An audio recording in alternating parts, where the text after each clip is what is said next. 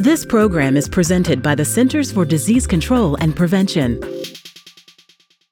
Cancer is the second leading cause of death in the United States, only exceeded by heart disease, with more than 1.7 million new cancer cases reported and nearly 600,000 cancer deaths in 2018.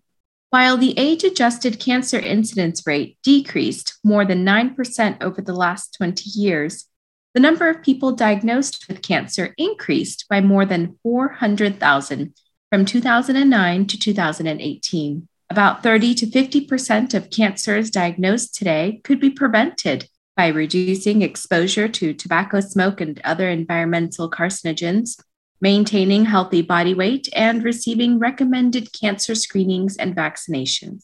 Today, we're talking with Dr. Marshall Ma from the Division of Community Epidemiology at the Pennsylvania Department of Health and Dr. Lisa Richardson from CDC's Division of Cancer Prevention and Control.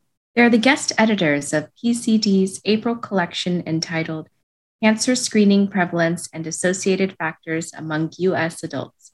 They're going to share with us how this collection of papers can help inform health professionals about ways to advance cancer screening and protection and help improve the health of adults in the United States. To start, tell us a little about yourself. What is your background and how does it relate to this collection? Dr. Richardson, we'll start with you. Thank you, Malia. I'm Dr. Lisa Richardson. I'm the Division Director of Cancer Prevention and Control at CDC. Um, and I am a medical oncologist. So, coming into working um, at the CDC, I was very interested in preventing cancer. And so, almost everything we do, we educate, prevent, and then monitor, you know, the success of our intervention. So that's how this issue relates to me and why I was really excited to be a co-editor. Thank you. Dr. Ma? I'm a senior chronic disease epidemiologist and a division director at the Pennsylvania Department of Health. I'm also adjunct uh, assistant professor at the University of Pittsburgh School of Public Health. I have been working in the county and state health department for uh, about 20 years, mainly on cancer prevention and cancer cluster investigations. Through the years of cancer cluster investigations, I realized that many people diagnosed with cancer or have their loved ones diagnosed with cancer and do not know, really know what cancer is. And they actually need do not have some basic knowledge about cancer preventions. I think this is a good time for us to educate them and uh, tell them about some prevention issues. Thank you. What can readers expect to see in this collection and why is it so important right now? So, this is Dr. Richardson. I'll start. Um, this collection is really important right now because the population is getting older and older. And so, what that means is cancer is really a disease of aging. So, we're going to have quite a few people developing cancer in the coming decades. You know, one of the papers in the collection was by Dr. Hannah Weir, where we do projections to 2050, and it's going to be a huge burden of cancer. So, for me, there are preventive methods we can use, finding things early, treating them when they're curable. So that's why I was interested in working on this. Dr. Ma? Yeah, I think uh, we all know that age-adjusted uh, cancer incidence rates decreased in the last 20 years, about nine, nine and a half percent. But a number of uh, newly diagnosed cancer cases increased, about 33 percent in the last 10 years to 1.7 million new diagnosis cases in 2018. And estimated cancer expenditure increased from 2015 to 2020 about 10%. I think uh, 2020, the estimated expenditure was $209 billion.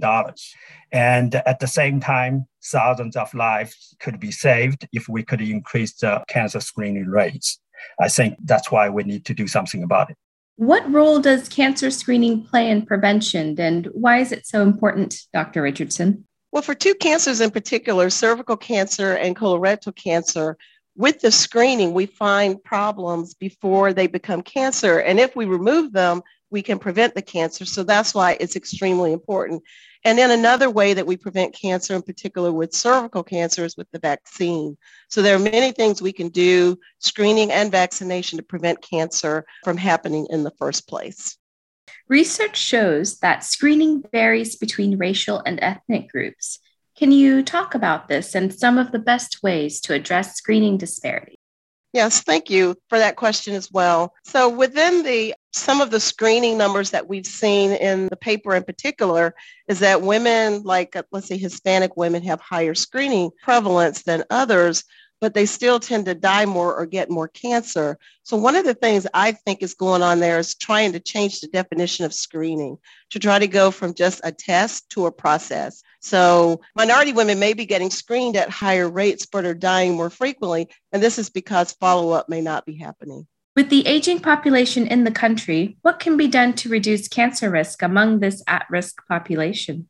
Well, there are currently more than 46 million adults 65 years and older living in this country. And it is projected that's going to be doubled to 90 million by 2050. It is great to say we live longer, but at the same time, uh, when we live longer, our immune function decreases and sometimes malfunctions. And we also accumulate uh, more harmful exposures from the environment.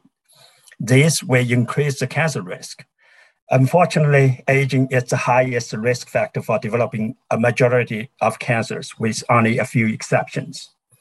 But we need to know that's something we could help ourselves by practicing healthy life, uh, uh, life habits and to slow down the process, therefore, to reduce the risk of cancer.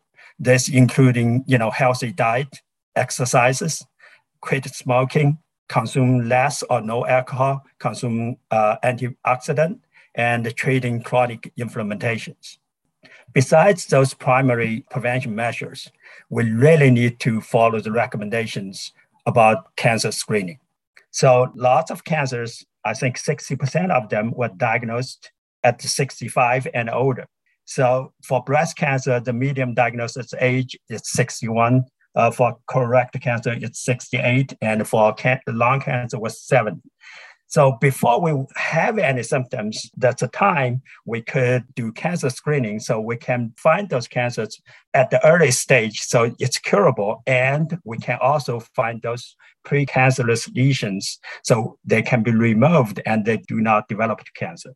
How can providers help to increase screening among patients? Well, healthcare providers plays a very important role in promoting and prescribing screening uh, tests. They can help improve cancer screening practice through a series of steps, including knowledge, attitude, ability, and reinforcement. A likely reason for the failure of many Americans to obtain screening for colorectal cancer is the unfamiliarity with the disease. Some uh, evidence suggests that physicians are not going to provide patients with information they need to facilitate the screening. We want the physicians and healthcare providers to be familiar with the cancer screening line and have adequate knowledge about the current screening guidelines.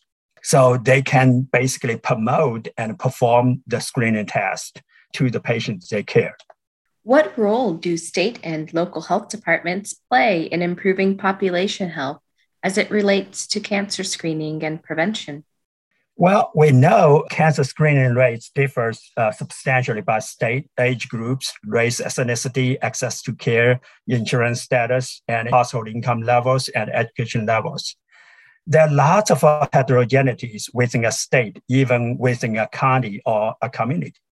So the state and the local health department knows much better than anybody else about their community. They can use their own data, localize the data to select appropriate target populations. They can provide education and community outreaches to encourage screening and work with community health systems to support the navigators and community health workers so they can help to remove the barriers to assessing cancer information, service, and treatment.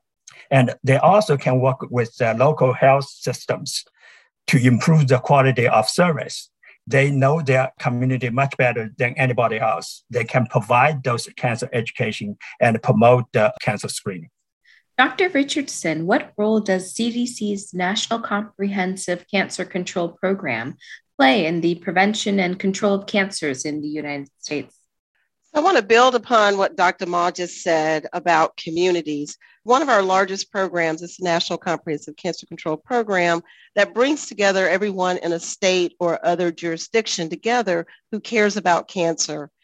They create a plan that will guide actions in the community and actually work with community members to implement their plan. And what they do is use things that work, things from the community guide for preventive services that's administered or produced by the CDC. And like I said, strategies that work, uh, people call those evidence-based interventions. And so for one example that we had where communities are working together after identifying a need was in Wichita County, Texas, where they noted they had a high rate of colorectal cancer deaths and a moderately reasonable rate of colorectal cancer screening at about 60 to 65 percent. And so they worked with the Moncrief Cancer Institute there and gave out fit tests where you can do your screening at home. And so even during the pandemic, people were able to continue to be screened. And Moncrief also provided the follow-up colonoscopies. So what they noted there is that they were able to distribute 500 vouchers through all types of places that people trust, the pharmacy, not-for-profits, and everyone that had an abnormal result was followed up. So this is a perfect example of bringing people together from different areas like the health department and a hospital or a health system to bring services to people who are in need of being screened. And that was a total success out in rural Texas where, you know, services, um, as been mentioned a couple times in our interview here, are not as robust in rural areas as they are in urban areas. What is the best combination of actions to make sure Americans are on track to reducing cancer rates? Dr. Ma, please take the lead. Yeah, I think the best combination yes. first of all, we have to do primary preventions, then it's a secondary prevention. Primary prevention is basically we have to do change our personal behaviors, say not smoking, not to expose to uh, some environmental exposures, try to lose weight and do exercises. Then on top of that, then the secondary prevention is detect the cancer before they even developed. So basically it's a cancer screening.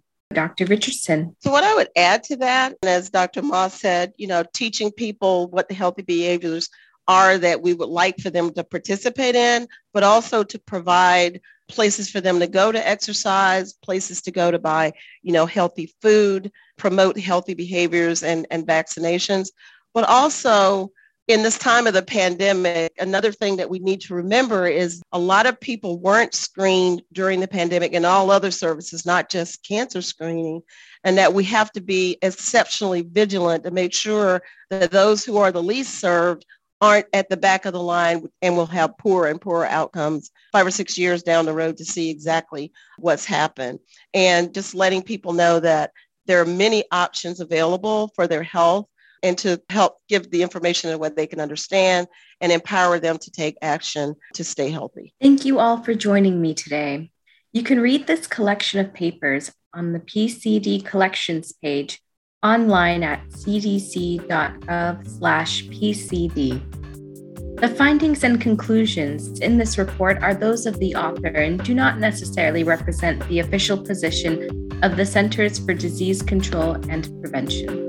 For the most accurate health information, visit cdc.gov or call 1 800 CDC Info.